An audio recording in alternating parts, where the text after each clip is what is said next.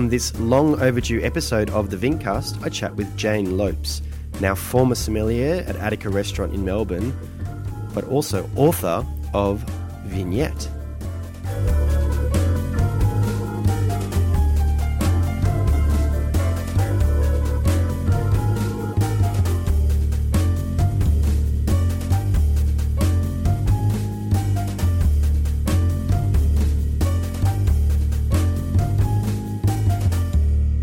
Hello there, ladies and gentlemen.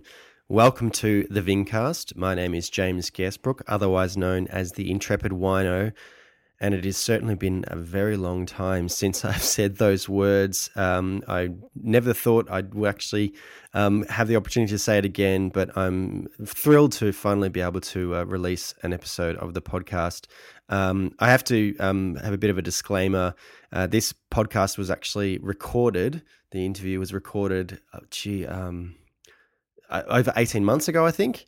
Um, and I, for, various reasons, mostly just scheduling, um, I, I kind of never got around to actually putting it together um, and uploading it. So um, my apologies, uh, indeed, to um, most importantly uh, my guest on the the episode, but also to you listeners.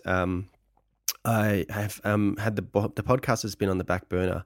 Um, you know, for those who have been listening to the podcast, uh, you might know that I um, started my own little winemaking project um, initially in the 2016 vintage, but for the 2019 19 vintage, I actually produced um, a, a, lot more wine, and um, you know the complexities of fitting that into a full time job and having a family, selling all that wine has um, taken up a, a, lot more of my time. So I, I really just haven't had um, the time to record the podcast. And look, again, being honest, um, I don't actually get an income from the podcast.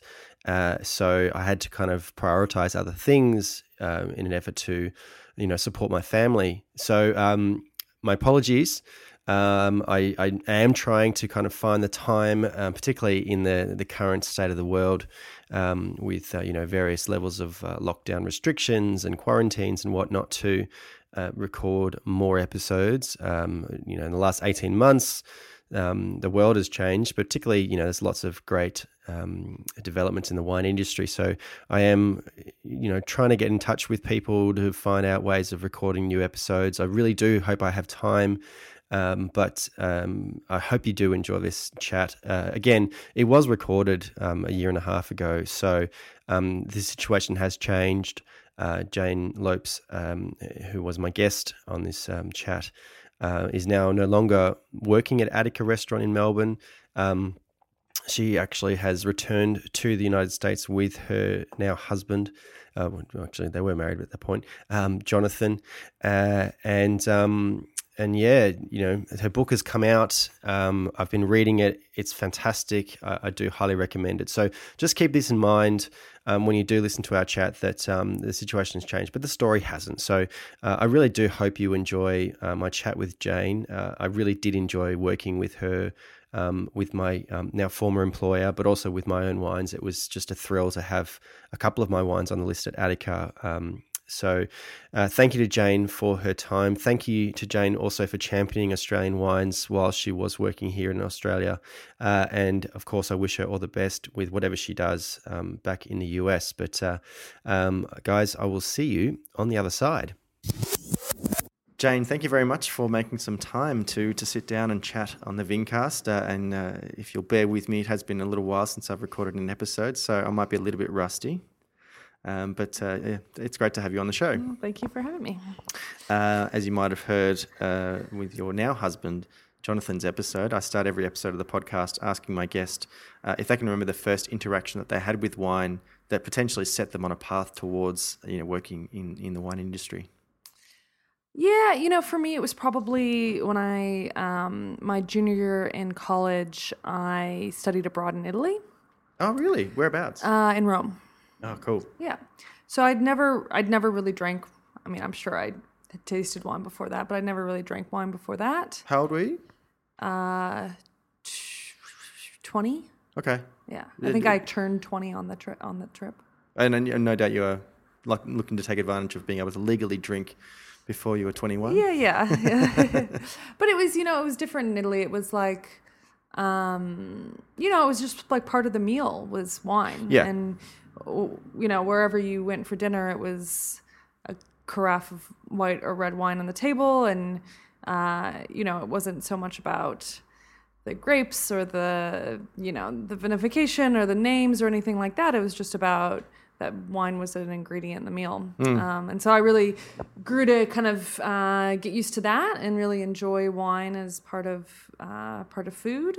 Um, and so yeah, I mean, I you know I obviously finished up my college career, and I at that point I didn't really think about working in wine, but it definitely was the first interaction with wine that made me um, really love it and made me want it to be part of my life. Was wine um, a big deal for your family growing up at all? Like, did you, did they drink much wine? Not really. My um, my parents drank wine, but it was always like very cheap California Chardonnay. Okay. Um, so uh, when you say like cheap California Chardonnay, you mean like Charles Shaw, that kind of thing? Which part of the That states did you wasn't grow around uh, when when I was growing up. I grew up in you know I was born in Napa. Oh, um, okay. But I grew up in Marin. Right. Um, uh, you know, I don't want to. Uh, it was, yeah. Charles Shaw was Shaw wasn't around then, but it, you know, it was whatever was at the grocery store for eight bucks. okay, sure. Whole Foods, um, something like that. Not Whole Foods either. Uh, okay. And and what, what why was it that you decided to go to Italy? Was there anything about Italy that um, appealed? no, you know, I think it. I, I wanted to study abroad, and it was. I, you know, I forget. I think I don't even know if it was my first choice program. I think my first choice might have been South Africa or something Oh, more okay. exotic. But um, I just wanted to do something different. You know. Sure. So Were you were you at college at that point? Yeah, yeah. So I, um, there were programs at my college that, uh, which I think would be kind of the equivalent of you call it university here, right? Yeah, of course. Yeah. Um, or you could spend a quarter abroad. So Okay. you basically are still in school. You're still paying your regular tuition. Um, and So, so they have like um, universities overseas where, where they kind of reciprocate a program. In, in- exactly yeah. exactly so it was it was my university's um, uh, professors that that taught um, Right. but What, in, what were you studying at college? i studied english literature Okay. um, but i went to a school that had a large focus on um, on classics and kind of a, a pretty s- significant core education we called it so you had to kind of do all these uh, you know history and civilization and uh, Humanities sort of subjects. That's, Yeah, that's kind of yeah what I did at university for my undergraduate. Yeah. With a bit of a focus on language, but yeah, okay. And did you kind of have an idea about what you might want to do as far as a career at that point, or you just Um, wanted to study something that you enjoyed? Yeah, well, you know, I mean, I I really I did enjoy that um, at university so much so that I thought I would go into academia, and I kind of had plans to uh, take a year off, get a job somewhere, and apply to to PhD programs. That was kind of the plan. Uh-huh. Um, so I took a year off. I got a job at a wine shop. Um, I very I knew you know I knew almost nothing about wine, but um, Where were you based at that point? Chicago. Chicago. Okay. Uh, but I got I got the job. I kind of just saw a listing on you know Craigslist, which is uh, It's like Gumtree. it's for- like Gumtree, yeah. yeah. And back in the day, it was like that's where people Except you could did online meet- dating. Yeah, and they found like personal. Yeah, it was kind of where you did everything um, before all these fancy apps. So uh, yeah, I found the job. They gave me the job, um, and you know, within a, a few months, I was pretty hooked on it, and I didn't, I didn't apply to any grad schools, and just uh, studied wine. Were you drinking a fair amount of wine at that point socially? Like, did you have like friends that you would, you, who were other other friends who were interested in wine at all? Or was that Um, just well, I that became good friends with a number of the the women. So it was almost all women I worked with at this wine shop, um, and so we would uh, we would drink a fair amount of wine together. Um, became actually very good friends with a number of people I went to Italy with, and kind of wine was part of um, our socializing. I also started about a year after I started working at the wine shop. I also started bartending. So kind of fell in with that crew, and that was you know a little bit more cocktail focused and spirits focused, and um, but definitely Chicago's got a pretty vibrant cocktail scene. I, yeah, would, I yeah, would think. very I mean, much. considering the history, what you know, pro- prohibition Yeah. era, you know, speakeasies and stuff like that. And you know, once you start working in your wine, all you know, even your non-wine friends want to drink wine with you. Yeah. yeah, yeah. I, I and get your suggestions. I don't think I've, and, I've had anyone sort of say, "Oh no, I, I don't drink wine." yeah. Uh, okay, cool.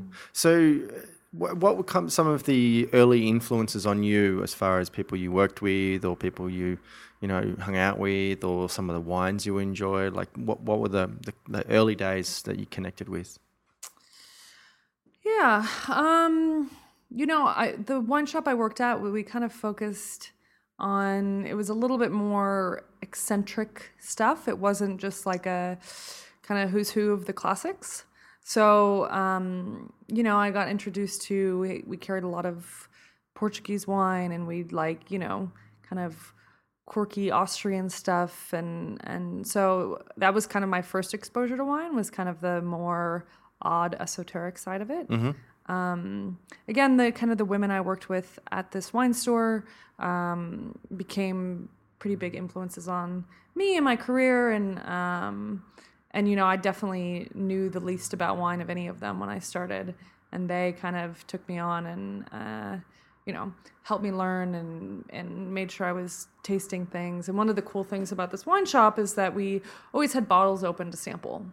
So, um, you know, if someone came in and said, "Oh, I'm looking for, you know, a bottle of wine around twenty dollars," uh, you know, do you have anything open that might work with that, you know, or for dinner tonight or whatever it was? And so we pour them taste, and it kind of was a good way for us also to um, be able to taste a lot of the wines that were in the store. Um, and you know, I think I think for year for years, um, you know, you kind of are just like learning patches patches of wine knowledge and you don't for me at least it took a long time to really kind of connect the dots and Yeah. really feel like I had a really kind of broad understanding of the world of wine. I feel like there's a point early on when when someone um, either works in the wine industry or studying or becomes just you know interested in themselves and they want to learn more. You realize how much wine there is and how much there is to know about wine, and it's just like this this you know enormous chasm in front of you, Yeah. and you kind of like a bit overwhelmed. And then as you start to fill in gaps and connect things, and you start to understand that uh, there's a lot that's applicable sort of everywhere. Um, it's just that, you know everywhere is a little bit unique. Yeah. Um, but yeah, that that kind of I, I, feel like there's two sort of phases you go through where you realize that there is so much to know and you kind of freak out, go, oh my god, how am I going to know all this? And then at some point you go, I can never know all this. It's impossible to know everything Well, about yeah, wine. So for you sort of relax and just enjoy what you do know and enjoy what you're learning, you know, every day. But uh, yeah, yeah, of course, with wine, there's lots to know about. What, Yeah, and that's one of the fun things about wine is that you know you'll you'll there'll always be more to know and to master. Yeah, and, and that's kind of the exciting thing. Yeah. Um, the the wine market in Chicago um, is it fairly um, mature? Do they, you know, can you sell sort of anything? Do they are they big on um, American wines? Um. Yeah, you know, I mean, uh, to be honest, my kind of, uh, you know, my experience was more limited to um, that store. Um, and of course, anywhere I kind of went out to to eat and drink. Um, but you know, didn't have a lot of money back in those days, so I wasn't going out and like drinking Grand Cru Burgundy or anything. Um, Did you get the opportunity to? Do they? I don't know, like wh- what the wine trade is like in the states, but you know, obviously here, you know, we we tend to have trade tastings and stuff yeah, like that. Absolutely. And I went to, well? you know, I went to those all the time. Um, it's definitely a, a mature kind of wine industry, and kind of I think keeps growing. Um, I think it's not, you know, New York. I think was kind of really the pinnacle where you really can find anything all the time. Mm-hmm. Um, but I think, you know, Chicago. I think you can still find everything. Just sometimes it takes a little bit more digging. Sure. It's not sometimes kind of readily as apparent. So at, some point you decided that this was kind of going to be your career path. What was sort of the, the next stage in your in, in- in following um, a career in wine? Yeah, you know, I um there were a few locations of this wine store in Chicago, so I ended up Oh, okay. um, becoming the manager of one, Uh-huh. um, which was really good experience and kind of you know managing a team and buying for a wine shop and Were the stores somewhat independent? Like, would you make all the decisions about the buy? so What store? we would um, myself and the other two managers three locations we would taste together so we kind of designated one day a week which was our kind of our tasting day and it was like a 9 a.m to 5 p.m sort of thing. We just taste with distributors all day. It was Right. pretty oh, okay. uh, Yep. Cool. yeah. It was pretty intense. Um, but so we kind of decide as a team what was kind of a wine that was appropriate for the stores in general. Um, and you know the location i managed was actually kind of the ritzy one where we sold like a little bit more of high price things so we might decide in general like oh this is the wine we like but it's going to do better at, at the store. Whereas something oh this is the wine we like but it'll be, be like best at your Yep. store it might not do so well at my store. So that's so that was kind of um, the thing. And then i you know i placed the orders independently. So kind of just managing inventory and purchases and that sort of stuff was was um, within my purview. So so yeah it was really you know great experience for a 23 year old um, and And were you studying wine as well? I was. Uh, I was. I definitely was. It was. Um, I took my intro exam through the court of master sommeliers in Chicago. Um, you know, I I definitely wasn't doing quite the serious study that I did in New York or here, um, but I was studying. Uh, kind of more in terms of oh, we got this new wine in. I'm gonna learn some about it Oh, okay. um, but not as kind of um, much like systematically, I guess you would say. sure.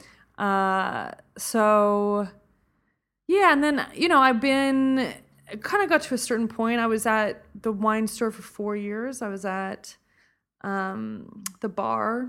I was uh, bartending at for 3 and uh, you know, kind of keeping my eyes open for another opportunity, but also kind of happy and content and wasn't in a hurry. And then um, an opportunity came along to help open a restaurant in Nashville, Tennessee, Oh, right. Okay. um, called the Catbird Seat. Uh-huh. Um, and that was kind of a connection through the owner of the bar I worked at in Chicago. He was also, um, he was a partner in this bar in Nashville. Right. And the Nashville based partners of the bar were opening a restaurant and they were kind of asking him, hey, you know, is there anyone you, you think would be a good fit for this project? And he thought of me because um, both of kind of my cocktail and wine background. Um, and, you know, that was kind of my first restaurant job. And, you know, I had no idea what I was doing. Had, had you met many, you know, um, restaurateurs or sommeliers at that point?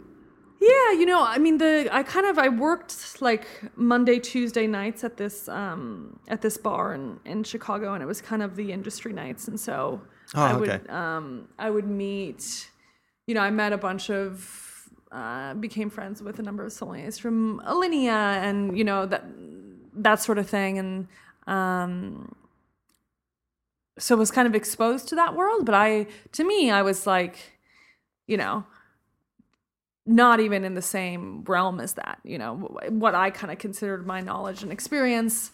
Um you know i could, it wasn't anywhere where it needed to be to be able to be considered for for something like that But that's Um, a, a pretty big change of scene, you know, Chicago to Nashville.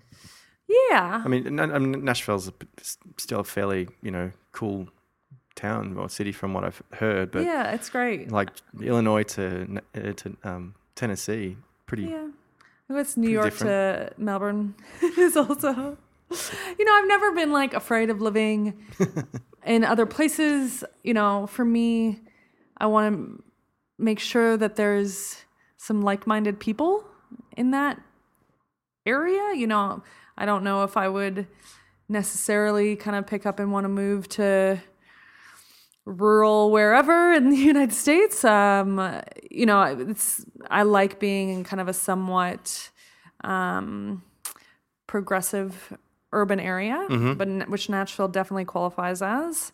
Um, and yeah, I mean, I think kind of good food and wine is is important, and then uh, the rest will kind of fall into place. So, how did you approach um, working in a restaurant um, in, in, in Nashville? Um, you know, it was really intense. It was a it was a small restaurant. It was really myself and three cooks, and that was it. Wow, it was 32 seats. Um, the kitchen was in the center of the room, so co- the cooks served most of the um, the food, and um, but you know we were all just kind of figuring it out, you know. Um, and I was brought in as beverage director, but there was no GM, there was no front of house manager, there was nothing, you know? so it was kind of me on the front of house side figuring it out, having never worked in a restaurant. Wow. Um, I mean, it was crazy. I mean, some of the stuff that went on, like, you know, in the first months of that restaurant opening, like we had most of the seats were around the bar. Sure. And we'd seat one, two, three, even parties of four. We'd do like around corners in the bar, and then we had two banquet tables um, that we'd put five or six tops on, and you know, there was no like orchestrated clears or drops. Like if there were six plates going to this table, the chef who was plating that dish would bring over two, come back and grab two more, bring over those two, come back and bring over two more, and that was here you dropped dishes on a six top. Um, and you know, so it was just we we were figuring it out, and the Nashville community was super receptive um, and welcoming, and uh, you know, it was definitely a very steep learning curve for me. Um, But I could imagine, even though you, you know you were definitely jumping in the in the deep end, being the only front of house um, in a, a small venue. Being a small venue, you would have learnt everything, and would have given you opportunities to sort of understand a lot more sooner about how a restaurant runs and and you know putting together a. I'm I'm guessing it probably would have been a reasonably sharp wine list for a, a venue that size. It was very small wine list. Yeah. Wine list was probably about 20 selections. Okay. Most, I would say 95% of people did pairings, Yeah. like almost all. Um, and we had really reasonably priced pairings. We had a non alcoholic pairing. So, yeah, almost everyone did pairings, Yeah. um, which was great, but also like pretty crazy because you could have 32 people sitting in the restaurant. It was all my section, you know, and they could be all do, doing pairings. Yeah. Of just like, and and you're turning tables. We turned, you know, seats at the bar. So you know, it was every night was like it was a hustle. Yeah. Um, but you know, I ended up becoming really good friends with the people I worked with. Um, you just you really felt like you were in the trenches together, um, and I think we created something really really special um, that I think would be hard to kind of replicate. You know, Were there were there many restaurants like that in Nashville at that time? none. Wow. I think it was the only real kind of tasting menu only restaurant in Nashville at the time. Far out. So how long did you work at, at that venue for? I was I was in Nashville about a year and a half. Okay. Um, you know, I I kind of had a lot of things going on personally at the time. Um, it was very kind of it was a very stressful job, and I think most of that was kind of stress I put on myself. Um, but combined with kind of the uh, the hustle of service, and um, I also got to a point where I felt like so I took my certified exam when I was living in Nashville. I drove up to Cincinnati and took it, passed. Um, but I definitely, as I kind of thought about studying for the advanced and thought about furthering my career, I didn't think it would be the easiest thing to do in Nashville. And I didn't I didn't want to work at a restaurant where I was the person who knew the most about wine. You know, I needed to find, you know, mentors and and learn from colleagues and have tasting groups and study groups and um, there was some of that in Nashville, but um, you know, nothing like what you could find in New York. No. So, uh, yeah, at a certain point, I just knew um, it was time to to move on. Big leagues. What? The big leagues. Yeah, yeah. So, well, so yeah. that was when you moved to New York? Yep. Yeah. So I moved to New York from Nashville. Um, worked at a few different places. Uh, I, I started working at a Danny Meyer restaurant, and uh, you know, this was it was Maialino, which is a great restaurant, um, kind of his Italian restaurant, and it was before they had a single sommelier at the restaurant. They had like a wine director, but they didn't have any sommeliers working the floor. So the wine director was overseeing a number of different venues, don't different wine lists. No, no. So they had an individual wine director for that venue. Right. We we say wine director in the U.S. like you would say head sommelier here. Oh, okay. Yeah. So it was a head sommelier. But they don't work. Oh, okay. So So they work but the they floor, but they can't work Okay. every second of every service. Right. The restaurant was open breakfast, lunch, and dinner seven days a week. Okay, so there, there wasn't another sommelier to Correct. to cover the shifts that the wine Correct. director wasn't. Okay. Um, and so it was just kind of, and that person really was kind of floating and helping out, but it was a big restaurant; they couldn't touch every table either. Um, so I was hired by by that group, but again, there was not as a sommelier. I ended up ended up bartending for them. So um, you know, and it was very busy, kind of different bartending than I was used to. You know, I worked in kind of a seated only uh, bar in Chicago, and it was fast paced, but in a different way than when you're dealing with people dining at the bar and you're three deep and people are waiting for a table, and it was just uh, it was it was chaotic, but it was fun. And you'd still have drinks going out to tables as well. Yeah, exactly. So you'd have a service bar, and then you'd Yeah, have yeah. You know, people eating at the bar. Um, but you know, that was kind of the idea was that I would progress into some role there in the company, but it um, didn't quite materialize, and uh, I had the opportunity to travel a bit after I took my advanced exam. So I just figured I would leave them and take my advanced exam and travel a bit and figure it out. Uh huh. Um, so I took and passed my advanced exam. Um, Three for three, first time. yep. Uh, and that was in August of 2013 in Florida. How Um, did you, how did you approach sitting the exams? Like when you at that point, were you was there a, a, a bit of a community around it? Were you tasting with other people? Yeah, absolutely. So that was kind of um, really, I guess, that was my first real sort of like court of master sommeliers study, um, real intense kind of tasting group, group and study group uh, experience. So um, I got introduced from a friend of mine into kind of the 11 Madison Park tasting group. Okay. Um, that's where I met Jon. mm-hmm. Uh, and I think I was part of one, and then I went to the USHG tasting group, uh, the Union Square Hospitality, which was Danny Meyer's. Okay. So I went to their tasting group as well and kind of started doing study dates with people and um, but studying, you know, is a pretty solo pursuit. So just really kind of put in the hours and hit the books and um, you know, made a lot of flashcards and studied maps and kind of did all the things you do. Um, Had you done much traveling into wine regions at that point No. Um, in the states? In a little in the states, not really. Um, I'm trying to think. At that time, I really hadn't done much at all. Long Island, upstate New York, Finger Lakes. I'd been to Finger Lakes. Okay. Been to Finger Lakes. Um, and I'd been to to Napa and Sonoma. Okay. Um, So y- y- your family's from your Paso family's from there. yeah, uh, yeah. Are they still My Sort of family's in LA now. LA? Okay. Yeah. California. Yeah. Okay. Um, So I- were you kind of you might you go back to visit them and, and maybe head to a wine region or was it was it deliberate like I'm I'm going there to go You to know, it's so funny. Like in the early days of my career, I don't. I think I was so focused on like working hmm and studying to a certain extent that I didn't even Sounds think like about supplementing that with wine travel. sounds like the time probably would have been an issue if you were Yeah, balancing sure. between work and study.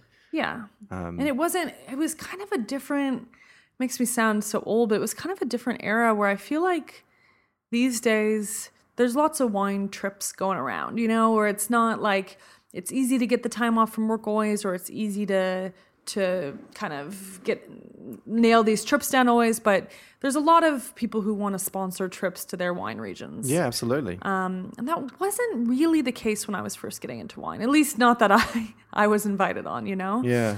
Um, So, you know, yeah, I think really at that point I'd done Finger Lakes. um, like right as I was moving to New York, maybe right before I moved to New York. Mm-hmm. And I'd done like Central Coast a little bit in California. Um, and I'd done, I'd gone a few regions in Austria with my family. Oh wow. Um, but like we were, yeah, we were in the Kamptal. mm-hmm. Um, I think that's it. Uh, and that was kind of it. But you w- wanting to taste extensively, so you know, with tasting groups and Yeah, yeah. Um, but I think that's why this oppor- opportunity came up. I I won a trip to Alto Adige. Um, through th- it was through Through a like a GuildSomm competition. GuildSomm, okay. Yeah, and so because, and that was when you passed uh, advanced. that was before I passed advanced, but it was for after the advanced exam. Oh, okay, So I won the trip before, but the trip itself was after. right.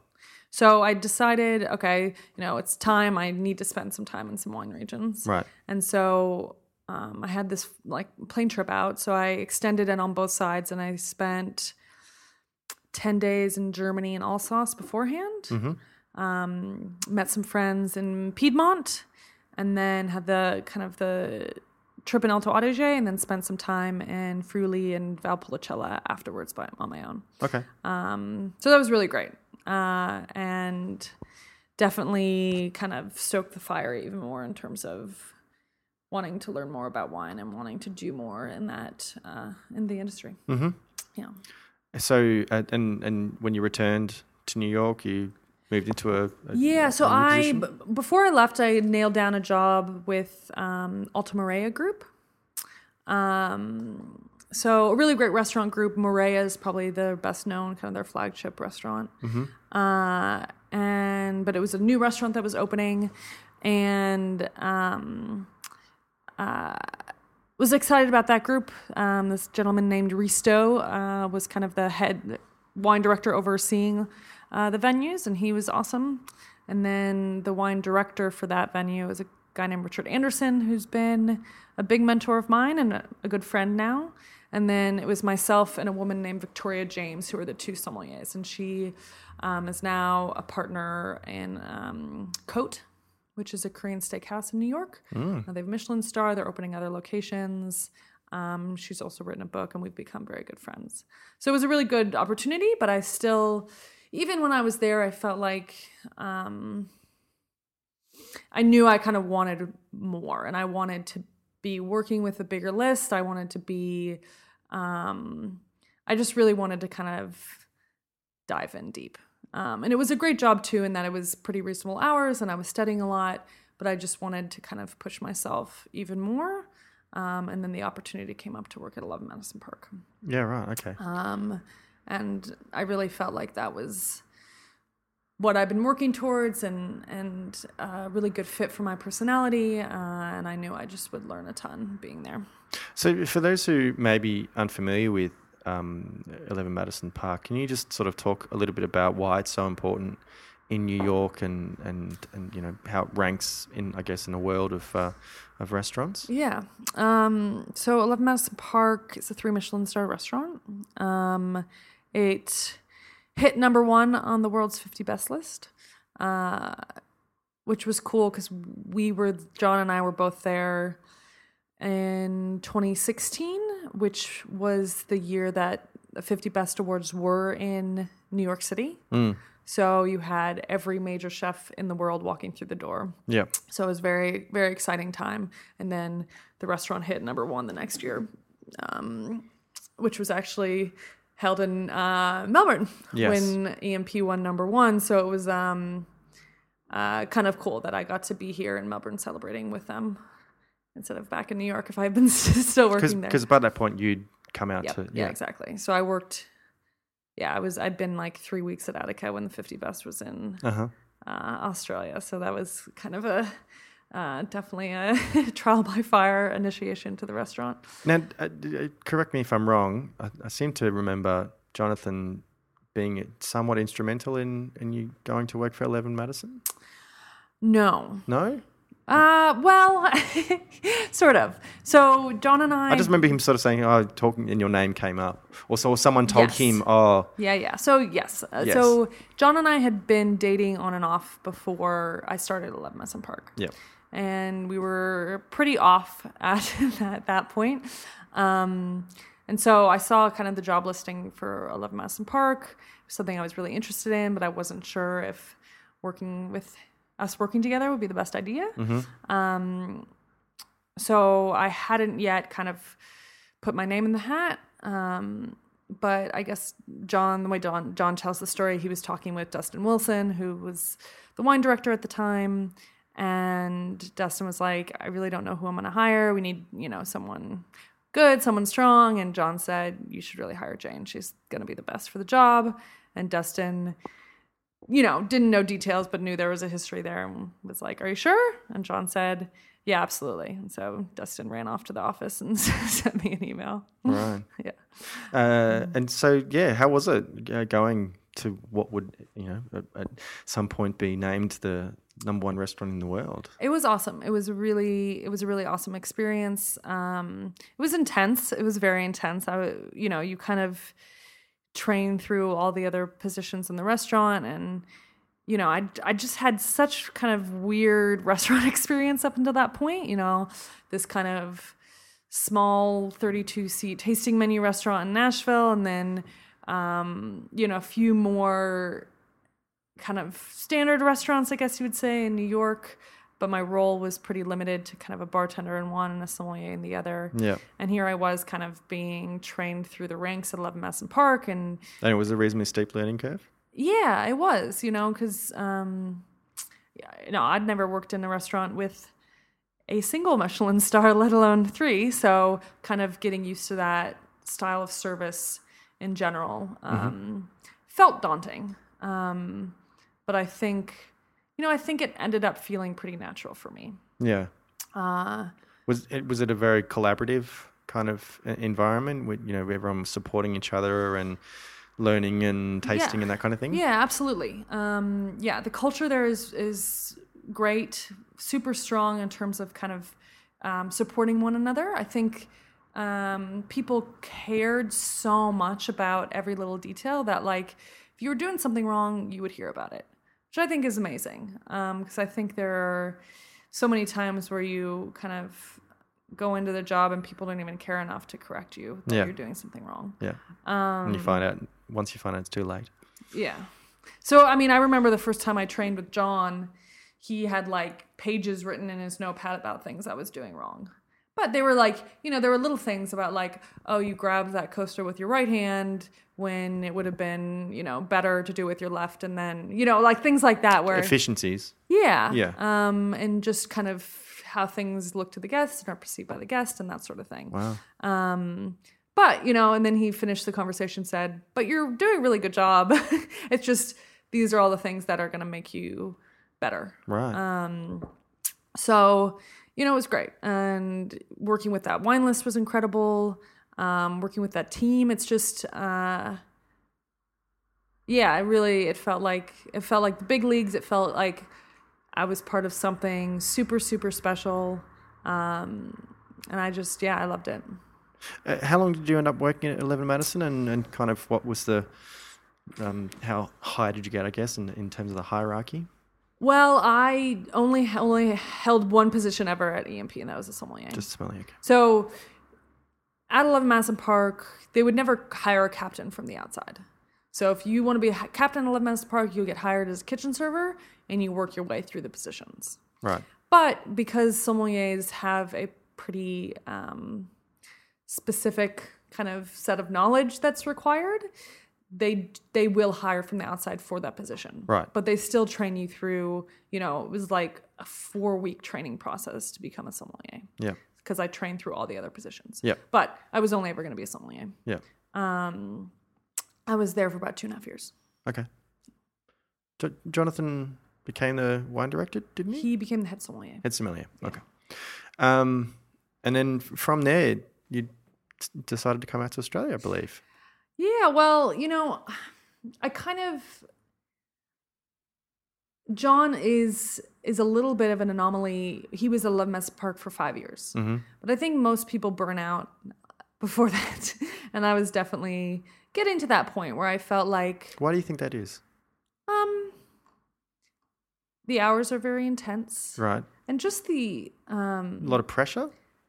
it's pressure. It's not so much like pressure makes it sound like, you know, someone's breathing down your neck and gonna like yell at you at the end of the night if you did something wrong. And it's more internal pressure, I think, for Yeah, I most mean, people. Like to be so kind of dialed into that experience and be kind of conscious or, or even unconscious about everything you're doing and, and making sure the experience is the best that it can be.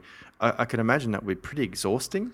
Yeah, absolutely. So by the end of the week, you're just like, oh my God. I'm just- Yeah, and you know, Attica is definitely like that to an extent. Um, I feel, for whatever reason, and I think it, you know, I think there were just in terms of, um, you know, the tableside services we did at 11 Madison Park, and the fact they were turning tables, and there were just a lot of factors that made. Um, it made the the evenings more intense and more stressful at um, at 11 Madison Park than they they do it at, they feel at Attica. And it was also I was working a lot more hours there too. Sure. Um, you know, when I started average to 60 60 70 a week. Average. Yeah. Well, it just, you know, it kind of depends on some weeks you had stock takes, some weeks there were, you know, you had to work two doubles, some weeks there People was away. Yeah. people out of town, so you worked six days, and um, I think it's actually, I think it's right now, it's it's much more reasonable, from what I've heard, that they've kind of moved to uh, a non-tipping model, um, and they've moved to a structure where kind of bringing the hours down for everyone across the board. Because yeah, I mean, not as much as in Australia, uh, but I think you know in the states, well, probably more so in New York. There's been a bit of discussion about minimum wage and and and people relying on tips and how much people are working in hospitality. So, you know, in the same way that th- there's been a lot of attention placed on it in hospitality in Australia, particularly in Melbourne. Yeah. Uh, uh, that's probably a really positive thing that they've they've gone towards. For that sure. they- I think- it means, means that they care about their staff. Yeah, I think whenever you switch kind of wage models like that, there's always some some growing pains. Sure. And I think, um, you know, for for sommeliers and captains, the tipped model was pretty sweet. We made a, good living. You were you were kind of the top of the uh, the totem pole in Yeah. terms of um, the tips you were bringing home, but the disparity between the the front of house and the kitchen wasn't right. Um, and I think being able to move to an hourly model makes that more equitable, which is a really good, um, really good movement in the industry.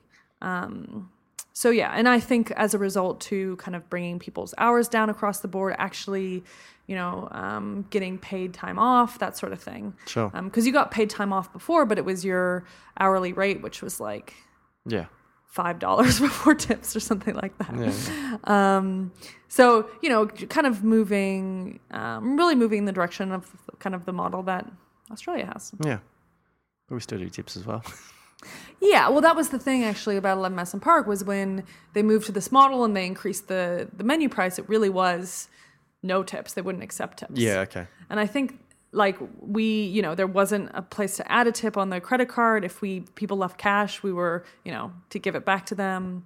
Um, and I think it's also, you know, it's hard for us to kind of adjust to that model, but it was also, um, it's also difficult for the guests too, because people feel like, well, how do I, Show how my do I show my appreciation, appreciation Yeah. exactly for the experience I had, and especially if, um, you know, especially like when we went in as staff.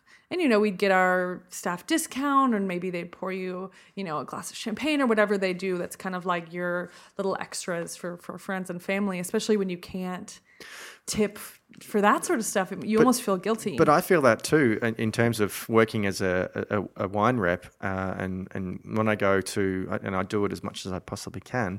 Uh, you know, I go to visit uh, one of my customers' venues, and you know they look after me and they you know give me whatever and then they kind of refuse to take a tip i feel you know like i, I, I want to i want to show my appreciation because you guys have looked after me Yeah, for sure. But, you know, at a certain point you have to take people at face value and say, "Okay, well you you didn't look after me because you wanted a tip. You looked after me because you wanted to look after me." yeah And that's pretty cool. it's just the, the it's just a nice thing to do yeah, Yeah. Um, and, and so did you and jon kind of decide together that you were going to come out to australia or did one of you kind of have the opportunity and talked so, about it Yeah, so I this is sort of I, I guess you guys were reasonably serious at this point Yes, yeah, Yes. yeah. We we were reasonably serious at this point. were you engaged Um, not yet, Right. but kind of eh, on the way there. yep Um, so I had given my notice at 11 Madison Park, um, and I was planning to take some time off and study for the master's exam and also write a book. Um, and so I was talking. I kept in touch with this manager who, um, this guy named Kevin McSteen, who um, had been a manager. He's Irish, but he left home pretty young and worked in New Zealand. He worked in Melbourne. He worked at um, Vue de Monde. And then he moved to London. He worked at Dinner by Heston. And then he came and worked at Eleven Madison Park. So we worked with him for a year and a half at Eleven Madison Park. Um, we're, you know, good friends with him by the end and just kept in touch, you know, kind of Facebook sort of thing. And I was chatting with him, you know, like the day I gave my notice or something like that and and said and he said, What are you gonna do? And I said, you know, study, write. Not exactly sure right now, but you know, saved a little money, so it's just gonna to kind of relax. And he said, Well, I need a head sommelier at Attica in Melbourne. do you want to come to Australia? So he had he had met Ben Shewry at 50 Best Awards when they were in New York, right and I think Kevin had always really loved Melbourne and kind of had in his mind that someday he wanted to get back. So um, Ben offered him a manager position at some point, and he accepted. And um, he'd probably only been, you know, at uh, Attica for a couple months when he offered me that job. Yeah, I, I seem Um, to. I, I found it um, the, the two positions being filled suspiciously close together. I was like, "Ooh, Ben's poaching Eleven Madison Park stuff." well, there was definitely some some feelings that that had happened, but um, uh, you know, pu- and I think both Kevin and I, yeah, and and I think both Kevin and I feel like we could have handled that situation better in regards to, um, you know, making sure that uh, Eleven Madison Park was kind of in the know about what was going on. Um, but anyway, especially because it affected Jon too sure. so you know we i did a, f- a few uh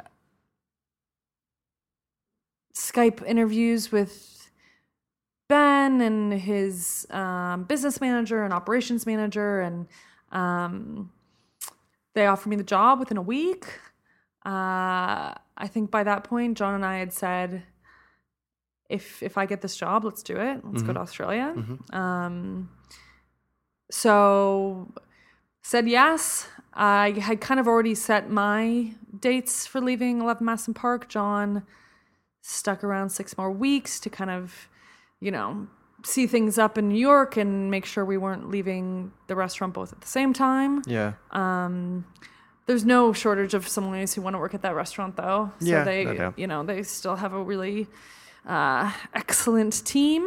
Um, and so we, yeah, packed our bags and came to Australia. Yeah. And, and you've been here for a couple of years now. Uh, t- almost two and a half. Yeah. Yeah. Um, and I, I have to say, for me, it's been great working with you um, and showing you some of the wines that uh, uh, the, the, the importer I work for, uh, and and also um, showing you one, some of my wines as well. Uh, and I'm glad you liked some of them. um, but uh, I'm really interested to hear about this book. You, you, you touched on it a bit earlier, um, and you know it's it, it's it's it's about to be uh, released later this year, I think. September 2nd Yeah, so, um, officially comes out in Australia. tell me a little bit about uh, vin- vignette. Vignette, yeah. Um, so I kind of envisioned this book when I was working in New York. Um, it was actually interesting. I w- had done an interview for University of Chicago, which is where I went to school, uh, for their alumni magazine. And there was a literary agent who was an alumni who read it and reached out to me on Twitter and said, "Have you ever thought about writing a book?" and you know, I, I, I guess I hadn't really at that point, but I had, I had thought that I would someday kind of use my literary background for something, and whether that would be reviewing or writing articles or publishing a magazine or something like that. I really felt like I, I wanted to explore that side of the wine industry a little bit. Yep. So I sat down with him, we had coffee, and um, he, you know, he kind of wanted me to write this like, uh, you know, Anthony Bourdain style, like, Oh, Kitchen Confidential style. yeah, yeah, kind okay. of style, like, um, you know, insiders look at the wine industry and uh, Yeah. and I, and I, that's dangerous. I yeah. think for, for for for for you know for restaurants and stuff like that. I think that that yeah, it's it's probably going to rub people the wrong way, but with wine because we we're so reliant on you know the producers and importers and distributors Yeah. and the customers and there's so many more kind of links um, it, it's possibly Well, a little bit you know what? dangerous to kind of yeah, go down that route. I didn't have in, any interest in that, and I also didn't really have much to say. I really You didn't strike me as a person who, you know, would, would sort of write that kind of thing. No, no, no, not at all. I mean, I think, uh, well, I guess in terms of, I guess there's kind of two sides to that. There's the like dirty little secrets about the industry, which, um, you know, I don't know if there's like, I mean, there are obviously some of that, but in terms of kind of the integrity of the product and and wine service in most restaurants, it's pretty high. Like, I don't really have much to say in that respect. And then there's kind of the more like partying industry side of it where um you know i did a, a you know have my fair share of stories in that respect Yeah, but, Um, but to some extent, it's not necessarily unique to, to no front of house and it's, sommelier. it's not that like, interesting yeah Yeah, it like um and back, there's back you know of house is, yeah uh, as much as front of house. yeah so you know he kind of had that idea or like kind of even like a straight up memoir sort of thing that Uh-huh. related to you know An insight into what it takes to become a, a Yeah. sommelier, that kind of thing. Yeah. Okay. Um, and I thought, okay, yeah, there's some interesting bits in there, but it's not, um, to me, not quite enough to warrant, uh, to warrant. Sorry, Jon just walked in. Um, to warrant a book. A book, yeah. You know, for me, I'm not just writing a book to get my name out there or to have written a book. I want to write a book that's brings something new to the genre. Yeah. Um, and a little bit more for the reader rather than self-aggrandizing kind of Yeah, you know, exactly, exactly. Talk, just talk about myself sort of thing. yeah, and so I really envisioned this kind of this model where it was um, sort of you know sort of a memoir, but much in the way that I'd supplemented kind of my life with wine. I wanted to supplement the memoir side of it with with kind of fun and interesting approaches to wine education. Sure. Um, so each chapter uh, is a style of wine. So there's some spirits too, but you know, so let's say um, one of the first chapters is California Chardonnay, and it's very short, um, like a page and a half or something like that. Um, and it's about how my parents drank California Chardonnay. And that was kind of my first experience with wine. And I thought it was disgusting. And I thought it tasted like, you know, butterscotch and canned pineapple and and like acetone, you know, and I just thought it was the grossest thing. Um, And fake oak. yeah, and then how, you know, getting into the wine industry and realizing what they kind of found comfort in in these wines. Um, Is it somewhat chronological? it is somewhat chron- chronological, but Cool. that chapter is kind of, uh, it's yeah, it's a little bit about like my first kind of taste of wine. Yeah. but then it kind of connects to being in the industry a bit. Sure, sure. So that one's not super kind of narratively chronological, um, but it, it becomes quite jumping off point. yeah. Uh, and then there's a graph after that chapter about kind of that plots different producers on an oak and price spectrum of California Chardonnay. Oh, cool. Um, so yeah, it's kind of like a little, you know, quote unquote vignette of my life that centers around a certain style of wine, and then some kind of fun piece of of um, wine education about that style of wine. Cool. And it's you know it's a lot of charts and graphs and maps and there's a lot of games too, like a you know a Bordeaux uh, Mad Libs that's in there. There's a word search. There's a crossword puzzle. Um, you know, it's the idea is that it isn't dumbed down at all, um, but it's very fun and accessible. Playful. Yes, yeah, absolutely. cool. Yeah, And yeah, and, and accessibility, it, I think it's so important, but it, it can be really hard to achieve. And I think that, you know, it's so easy to fall into that.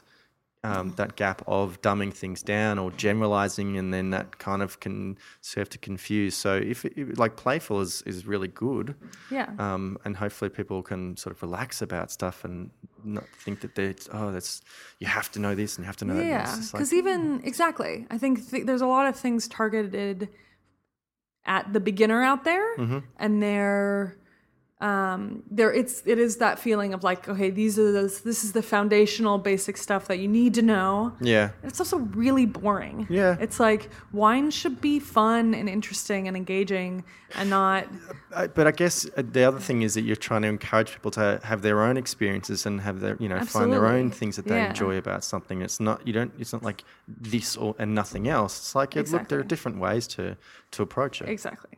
Well, it sounds awesome. I, I really can't wait to, to get my hands on it because uh, I'd love to share my impressions. But uh, Yeah, uh, love to hear where where can people um, pre-order the book? Um, in Australia, Booktopia is the place to go. Um, there's also a link on my Instagram profile, um, which is at Janie Maxine. Uh, and for UK and US, it's Amazon.com. Uh, so yeah, it's um, It looks beautiful. it looks beautiful. It's I have a, Are the illustrations yours? no, absolutely not. I was going to say I have a very, very talented illustrator and designer Right. who really made um, made it come to life, and really grateful for Hardie Grant for taking a chance on the book, which is definitely doesn't have. Um, you can't like look to a previous book that was successful and be like, oh, it's just like this. It's going to be successful too. You Sure. know. Um, and you know they invested so many resources into the kind of design and illustrations. So yeah, I'm very sounds grateful. sounds pretty involved. Yeah, it is. It is a bit involved, and it's always it's been the difficult part of it is kind of getting that elevator pitch down because Sure. it's kind of a little bit more complicated than a few sentences will allow. But uh, I think ultimately that will be what makes it really rewarding for people. Fantastic. And obviously, if uh, if people can get a booking, then uh, they can find you at Attica.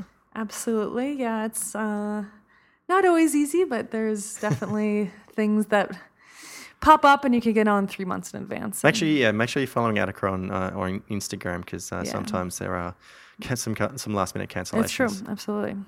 Uh, well, again, thank you very much, Jane. It has been really fascinating to hear more about your journey, and Thank um, you. Uh, I'm excited to, to to continue working with you, and of course, um, read Vignette. Thank you so much.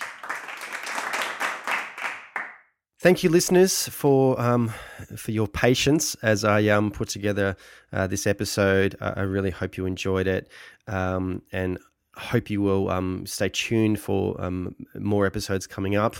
Um, thank you, of, of course, again to Jane for giving her time to be on the show. Uh, please do check out her book. Um, follow her on social media. Um, you can find me on social media. Um, I'm at Intrepid Wino on Instagram, Twitter, Facebook. You can find the podcast on Facebook and Twitter at the Vincast. Um, but also, I really would love for you to check out my wine project, uh, Vino Intrepido.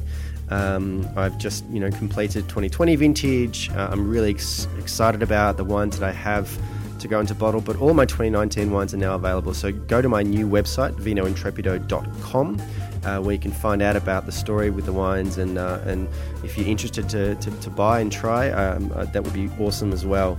Um, but um, guys, uh, I look forward to um, chatting with you again. But until next time, bye.